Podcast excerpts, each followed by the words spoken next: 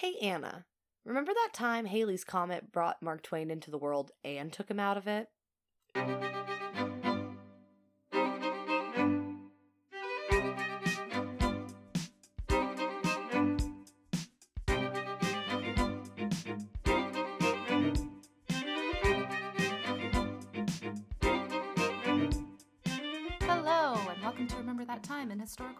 Podcast. I'm your host, Anna Webb. And I'm your host, Amanda Webb. This is a podcast where two sisters totally geek out on all their favorite moments in history. And I have the beginning of the school year cold, so apologies in advance for whatever's going on here. It's not that bad yet, but it is kicking in. Yep. Tis Here the we are. season. Tis the season. Yeah. And the fact that it's been a week and I'm only just now feeling it is frankly a miracle. So yeah, right? That's true. That's a good I'll point. take it. I will take it.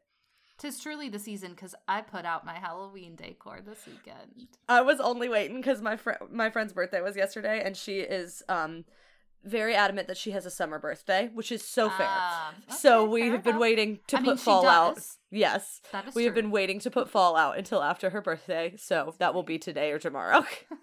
That's funny. I ordered new stuff, so I was like, I'm just gonna put it all out. Good for you. Yeah. Would you like a drink update? I'd love one. I'm having some coffee because we're morning recording today. We are. I and, rolled right out of bed and into this recording. I'll tell you what. We're morning recording last minute, so the likelihood that this podcast will be late is high. yeah, we're yeah we're kind of close this week. Yeah. um, it's fine. Well, due to the aforementioned cold, Yeah, I'm drinking water. yeah, good. That's classic. Yeah, help me out. Mhm. All right.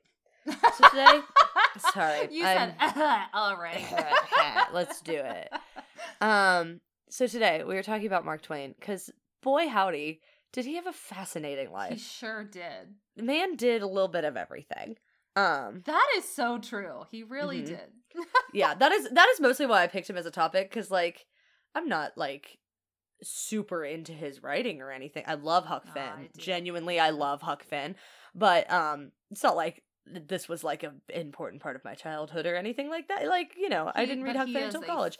But he is such an character. interesting dude. Yeah. All right, so let's talk about him. Yep. So he's born Samuel Langhorne Clemens. I love that name. Yeah. Um, so he's born on November 30th, 1835 in Florida, Missouri to Jane and John Clemens. And we will mention this again later, but he is born 2 weeks after Halley's comet passes Earth. Right. Um so it's very just- important to his life. Yes, it is. But, you know, that only happens every 74 years. Yeah, seventy something. I think it's 74. I have to look it up now. 75? 75 to 76 years. Okay, Yep. within that range. Yeah.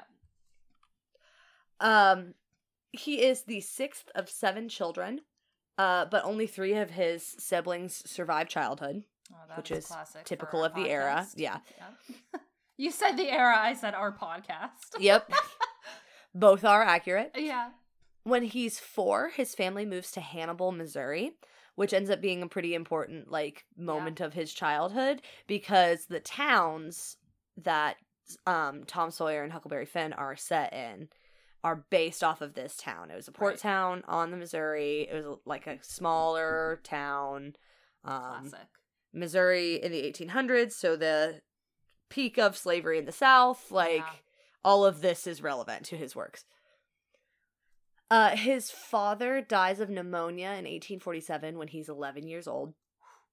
So the next year he leaves school, like in like fifth grade, um, to become a printer's apprentice. I assume to help his family make money because his oldest brother is a little bit older and like out of the house at this point. So like has his own probably. I own I think um we'll talk about him more in a little bit, but I feel like he I feel like he was already out of the house at this point.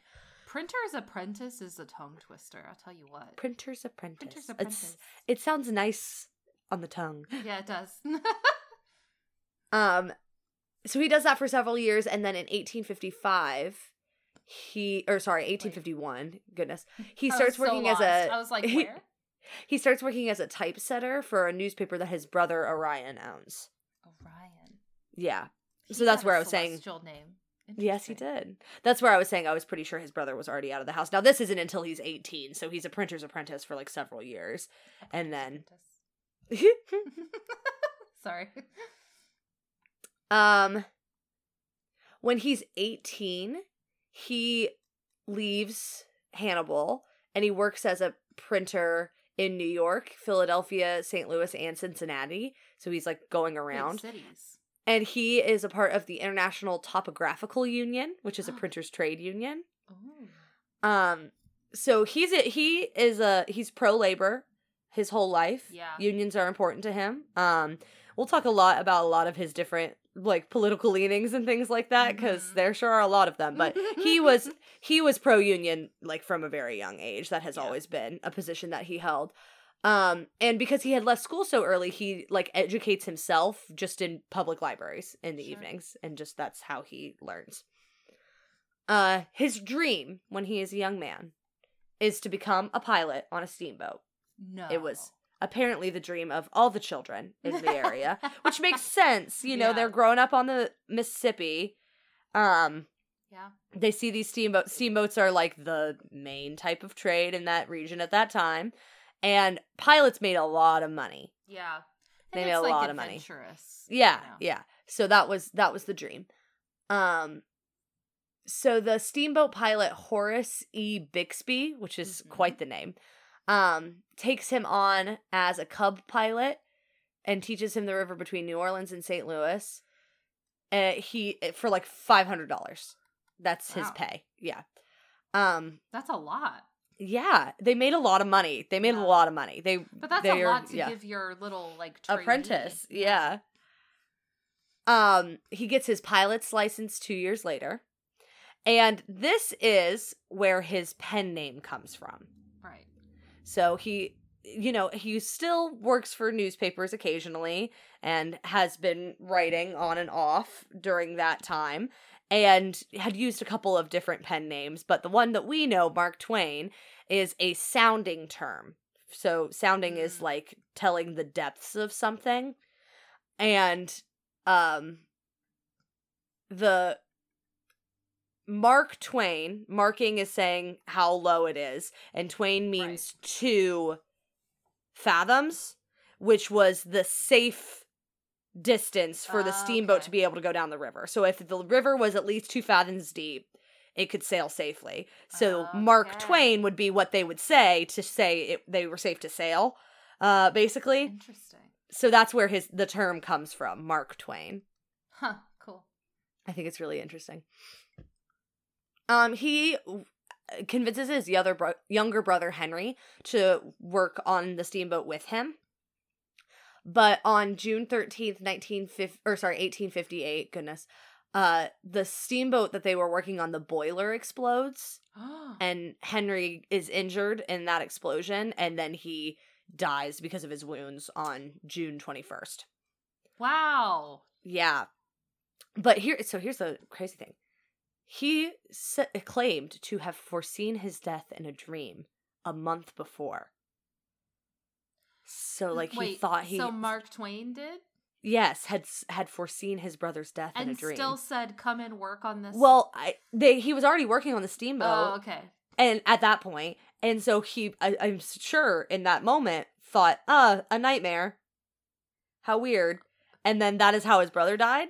Um, and so this is what makes him interested in parapsychology, Sure. um, like he, which he was very deeply into Yeah, for a while.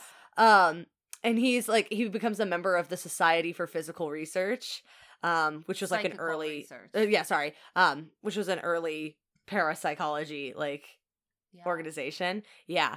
Interesting. Isn't that so interesting? I thought that was wild. Uh, so he keeps working as a steamboat pilot until the Civil War begins in 1861, because that is um when the when travel on the Mississippi starts to get really restricted. Right. Sure.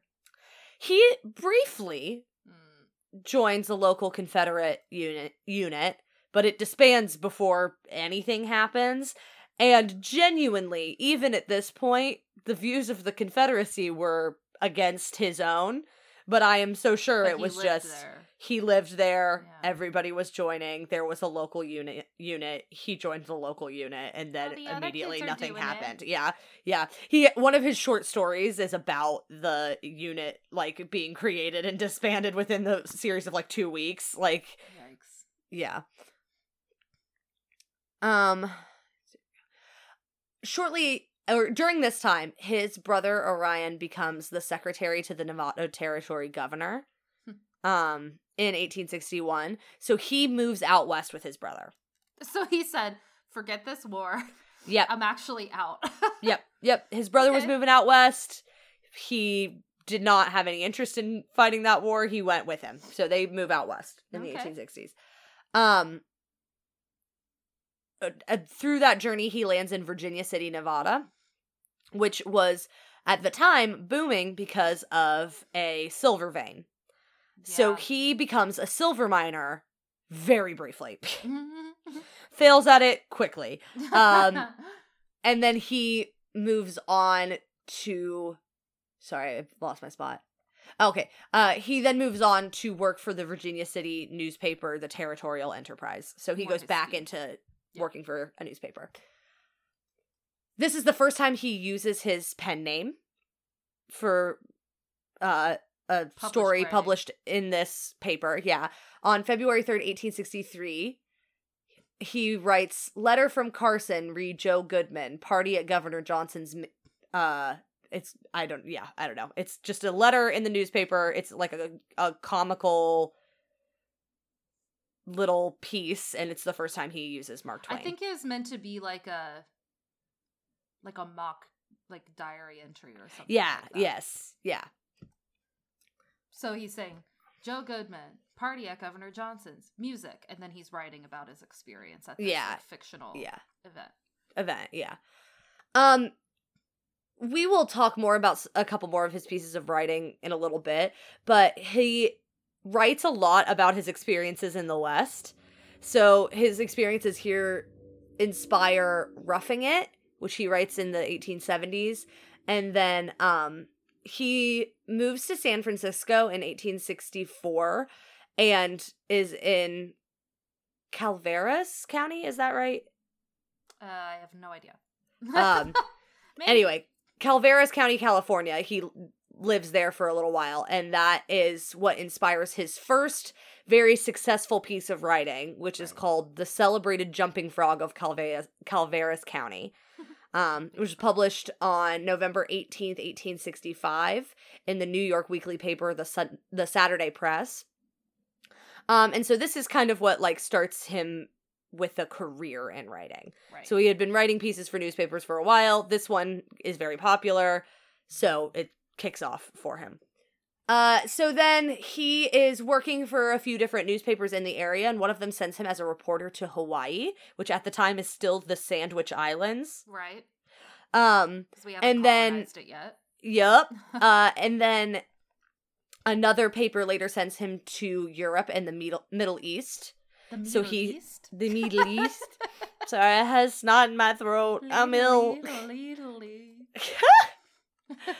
Um yeah so he starts traveling around this time Right. um on his trip to europe he meets charles langdon who like shows him a picture of his sister olivia just i assume as they're talking about their families or whatever and he claims he falls in love at first sight um okay. of the I picture I don't know if you. Okay. Yeah. Who Yep. is he? Henry VIII? Oh my god And then he's gonna see her and be like, "Ugh, doesn't look like it did in the picture." well at least it's 1865 and it is an actual picture Not a painting. Yeah, so Yeah. that's promising. a better start at the very least. Yeah. Um so him and Olivia start corresponding in 1868. She rejects his first marriage proposal, but they are they keep talking and eventually he like wins over her family. Um and they get married in Elmira, New York in 1870. I feel like that happens a lot where the in these stories where the it's always like she initially rejected his proposal and it's like, girl, you should have just stuck with your instincts, swear to God. If you reject Yeah. their proposal, there's probably a reason. Yeah. Not, not Although- always the case. Yeah. But and a lot of the time, it's like, and then their marriage was terrible. And it's like, okay, Yeah. well, trust your instincts, gals. That's all I'm saying. Trust your instincts. Um, a lot of time when we read about these secondhand though, that um that phrase rejects the proposal really means my dad said no. Yeah, or like, you know, I just want us to be in the same city, or I just want us to, you know, like, I I'm not Yeah. really ready yet. A lot of the Mhm. times, like I will, but not right now, right? Yeah. Which is more the case for this marriage. Yeah. Luckily for us. for us sitting here talking about it. right. Um, I thought this quote was really interesting. It just talks about like the way that her family kind of influenced his belief. Uh, it says she came from a wealthy but liberal family. Uh, through her, he met abolitionists, socialists, principled atheists, and activists for women's rights and social equality, including Harriet Beecher Stowe and Fred- Frederick Douglass. yeah, both good ones. Um, and they end up being actually pretty qu- close friends with Harriet Beecher Stowe. So Yeah. the whole thing had uh had an effect you know they live in buffalo new york after they're married he owns a stake and he writes and edits for the buffalo express while they're there. Mhm. through the course of their marriage they have four children together. The first one is langdon who does not survive childhood. And then susie clara and jean are their daughters who you know grow up there together. Uh they're they are married all the way until she dies in 1904 so there there is really not a lot of drama with the family For she once. travels with him and um their children all travel together so i'm mostly just throwing that in because i will forget to get to it at the end um so they stay together for a good long time uh, in 1873, the family moves to Hartford, Connecticut, and begins building their home there, and that's still there. It's very Yep. famous for being Oh, their home. Uh, and while they're there, they spend 17 years in Hartford, and this is where he does most of his most famous writing. right. Part of why the house is so famous. Still. Yes, indeed. Uh, he writes during this period The Adventures of Tom Sawyer, The Prince and the Pauper, Life on the Mississippi, Adventures of Huckleberry Finn, and A Connecticut Yankee in King Arthur's Court. Always forget about that one. Yeah.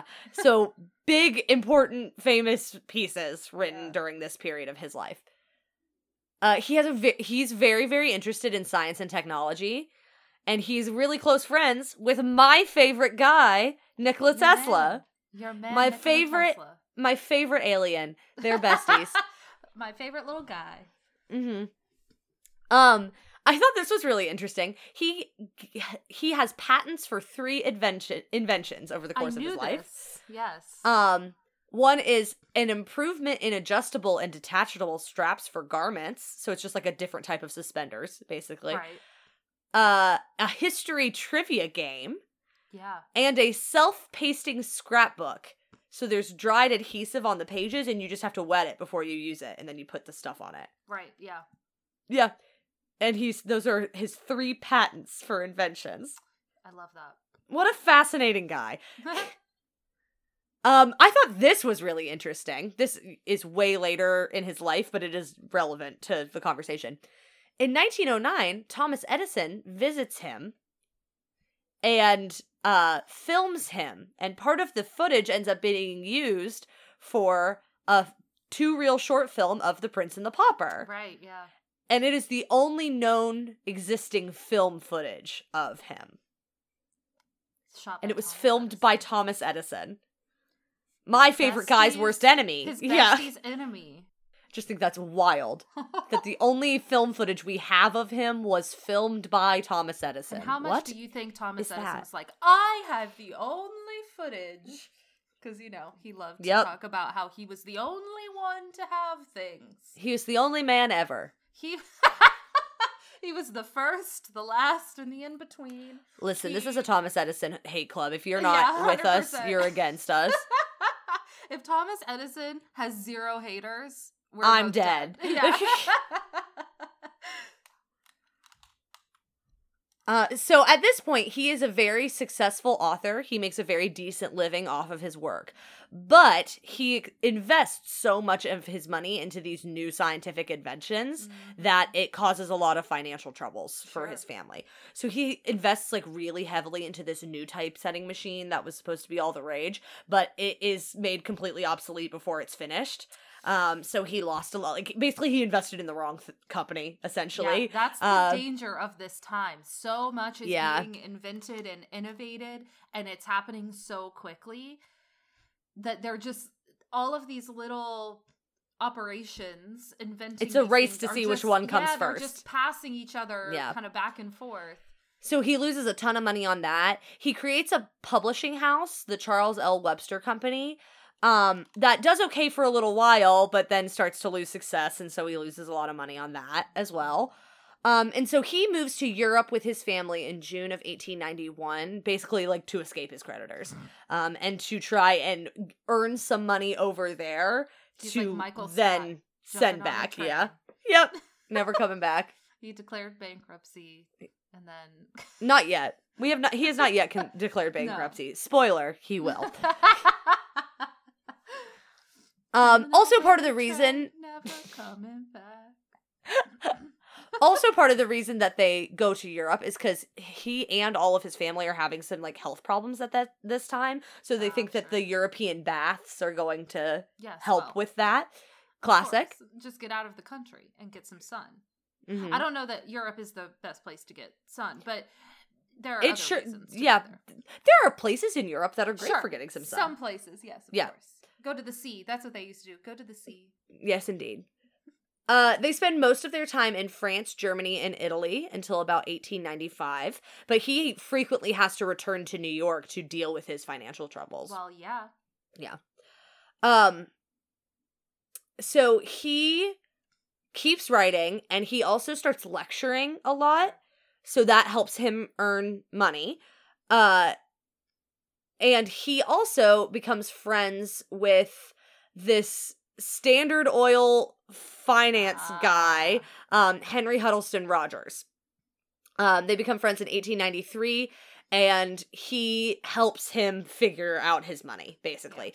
So he Rogers makes him file for bankruptcy in Sure. April of 1894, and then has him transfer all of his copyrights to his wife, so that his creditors could not claim his copyrights, which was really, really smart. Yes. Um, because that And would have that he sucked. It, that he transferred it to his wife. Like, can you imagine if he had transferred it like to this guy? Yeah. What would have Yeah. happened? That's how you know? can tell that this guy actually was in it to help him. Yeah, totally. Yeah. He went, okay, what you're going to do is you're going to file for bankruptcy, but when you do, you're going to give all your stuff to your wife. Right. And then it stays in your family and it's no big deal. Right. Um, and then Rogers just takes charge of his money until all his credits are paid. Good. So he says-. He says, Your finances go through me. I will pay off your debtors. You don't have to worry about it. It is essentially out of his hands at this as point. it should be, because he's Yeah. clearly not good with money. Yeah. Uh, however, he still feels like he should be responsible for helping in that. Like he Well, doesn't need to. He he is making the uh, amount of money he needs to pay off his creditors in the long term, but he decides in July of 1895 to go on an around the world lecture tour to pay off the last of his debts. Mhm. So he wants to just take the money from this and send it right into that and pay off the last of his debts. He wants Right. to be done of it. Uh, so he does this full like around the world journey. He starts in uh America and British Columbia until August, and then he goes across the Pacific. He stops in well, he was going to stop in Hawaii, but then there was a cholera epidemic, so he couldn't Hmm. go there. Um he goes to Fiji, Australia, New Zealand, Sri Lanka, India, uh Martuas, is that how you say that? I've never known how to say that. Okay, great. So Um, sorry. sorry to this man. I've never Yeah. known how to say that. um, and South Africa. Uh, his time he spends in I- India ends up being the inspiration for his book "Following the Equator." Yeah. From this whole journey, uh, then July Long 18 yeah, well, long journey Yeah, he well, makes here.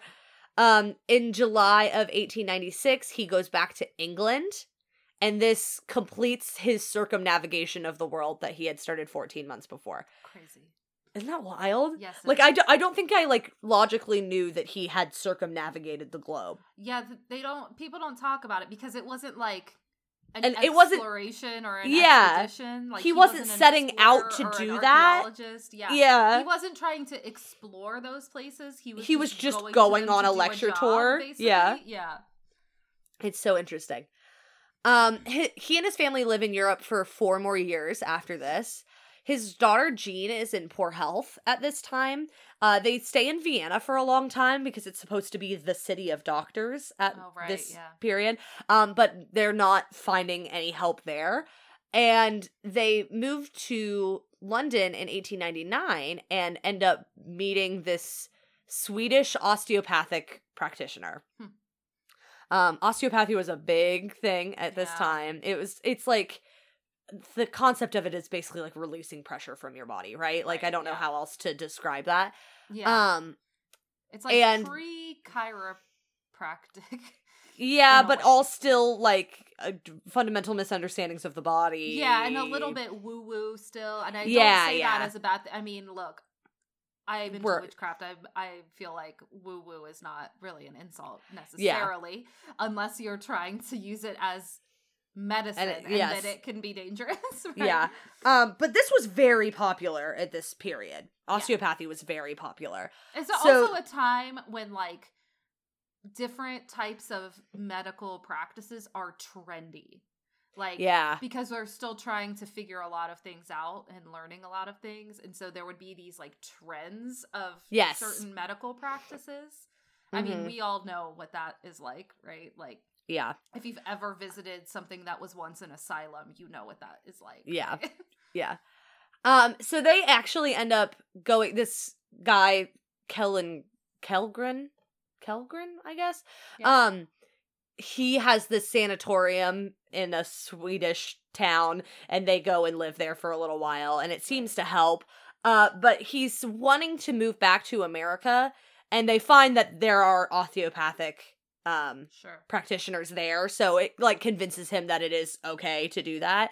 So in 1900 he pays off the last of his debts. He finds somebody who can work with his daughter and they move back to america. They live in manhattan. And then at this time he becomes a staunch anti-imperialist. Yeah that tracks. Uh, in 1901 he becomes the vice president of the anti-imperial imperialist league of new york which Sure. work um But I thought this was really interesting. I want like this is the first part of history that I teach to my kids Mhm. is um America's imperialist endeavors in the Pacific.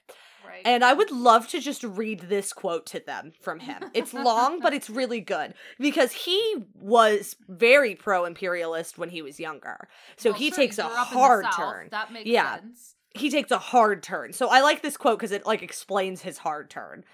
So um I'm just gonna read the whole thing. Yep. I wanted the American eagle to go screaming into the Pacific. Why not spread its wings over the Philippines? I asked myself. I said to myself, here are people who have suffered for three centuries. We can make them as free as ourselves, give them a government and a country of their own, put a miniature of the American Constitution afloat in the Pacific, start a brand new republic to take its place among the free nations of the world. It seemed to me a great task to which we had addressed ourselves. Oh, hold on. Delilah's scratching at the door. One moment. Is it Delilah or is it M? Let's find out. I, forgot about that. I think it's Delilah. It was Delilah. She's in. Yep. Okay, where was I? Oh, I found it. All right. Um, but I have thought some more since then and have read carefully the Treaty of Paris and have seen we do not intend to free but to subjugate the people of the Philippines. Hmm. We have gone there to conquer, not to redeem. It should, it seems to me, be our pleasure and duty to make these people free and let them deal with their own domestic questions in their own way. And so I am anti an anti-imperialist. I am opposed to having the eagle put its talons on any other land. Ooh. I like that. I know it's cutting. That's good. I mean, hey, He's- he's, a writer, right? Yeah. Oh, and he's got all kinds of like really excellent writing about all of his political Yeah, beliefs. Like yeah. he's got good stuff about labor and like it's all very interesting. But I just I don't know. I liked that the way that described his turn. Yeah. Um. Now to go back and then to go forward a little bit, he, in 1896, his daughter Susie dies of meningitis. And so this starts a, a rough period for him because then he loses a lot of people. Yeah. Um, his wife Olivia dies in 1904, and then his daughter Jean dies in 1909. Um, and then that same year, he like loses another one of his friends, and it's a rough period Yeah. for him. Uh, and he's also starting to get a little older now, Yeah. so he's entering a, a, a rougher phase. Uh, he he does at this time though gets an honorary Doctor of Letters from Yale in 1901, and then he is honored with a Doctor of Law by U- the University of Missouri in 1902, and then another one by Oxford in 1907, Interesting. which is very interesting. Um, in 1906, he forms the Angelfish and Aquarium Club. Are you familiar with this? Are you familiar with this? No. This is a weird thing that he does. Okay. It sounds to me, just before you describe it, it sounds to me like that episode of Bob's Burgers where they try to convince the tax guy that the aquarium is a church. Not even close. Not even a little bit That's close. what it sounds like. Oh yeah, for sure. You you would think no. Like so Girl it Scouts for aquariums. aquariums. No, it's just uh for young girls that he views as surrogate granddaughters. Mm. Yeah.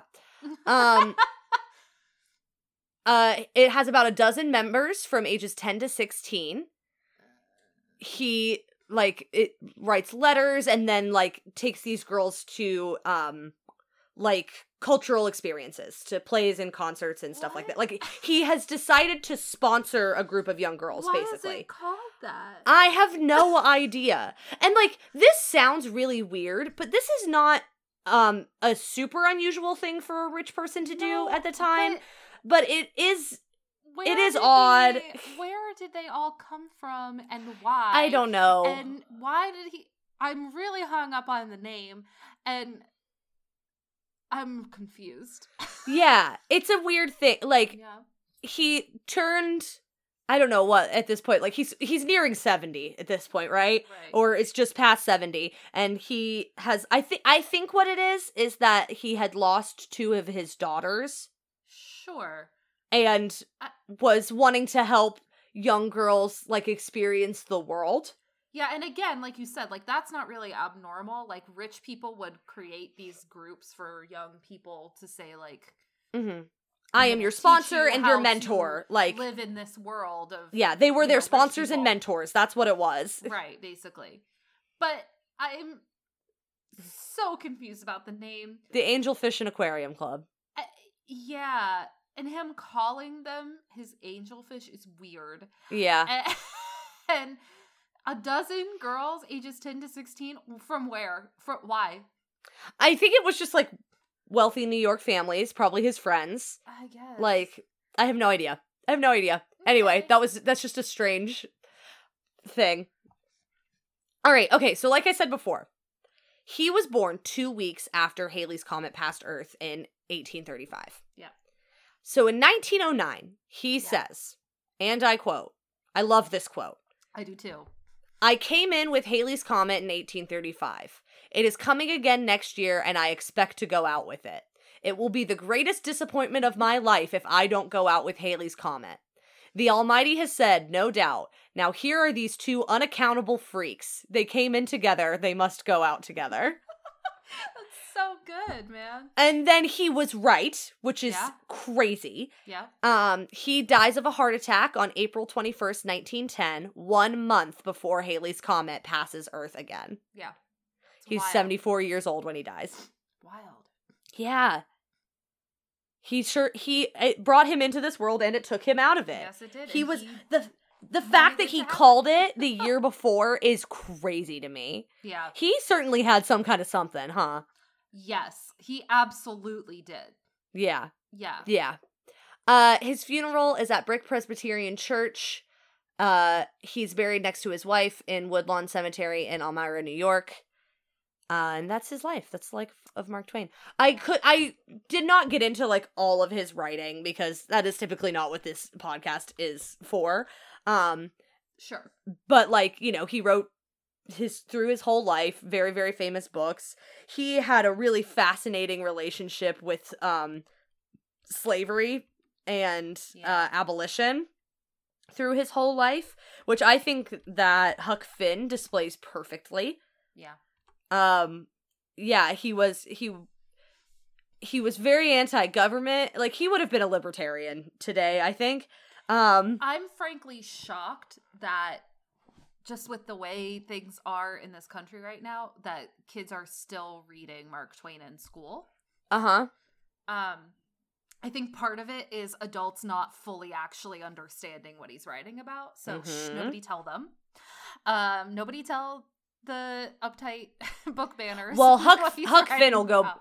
Huck Finn will go before Tom Sawyer does. Oh yeah, for Huck sure. Finn is already sure. gone in some places, And I'm sure, but honestly, it probably has at some points in time. Mhm. Um, I don't really know the whole history of the book and its reception Me in this either. country, but um, you know, I'm shocked, frankly, that right now they haven't waged war on them. But again, I think it's just because people are like, "Well, it's a classic," and they don't Hmm. actually know what it's about because that is also typical. Yeah. Um, but Yeah. yeah. oh, remind me because this would be a fun thing for you to post with this episode. Is I in my American Lit class in college when we read Huck Finn, uh, we were asked to make a meme about Oh, The book? Um, wow, and that I indicative I of know. the time that you were in I know. school, that's uh um. But I made like two. I couldn't pick one. I made like two or three. this. And I did one. It was like for a very small assignment. We did these like things on Fridays where we would like do something and then write like two paragraphs about it or Yeah. whatever. So that was what it was. I like made it. I wrote about it, and then I added my extra ones at the bottom because I thought they were really funny. And if I can find them, I will send them to you because they are. I think I'm hilarious. Well, you so, said it on the podcast now, so now Yep. you're gonna have to find it. they're quality.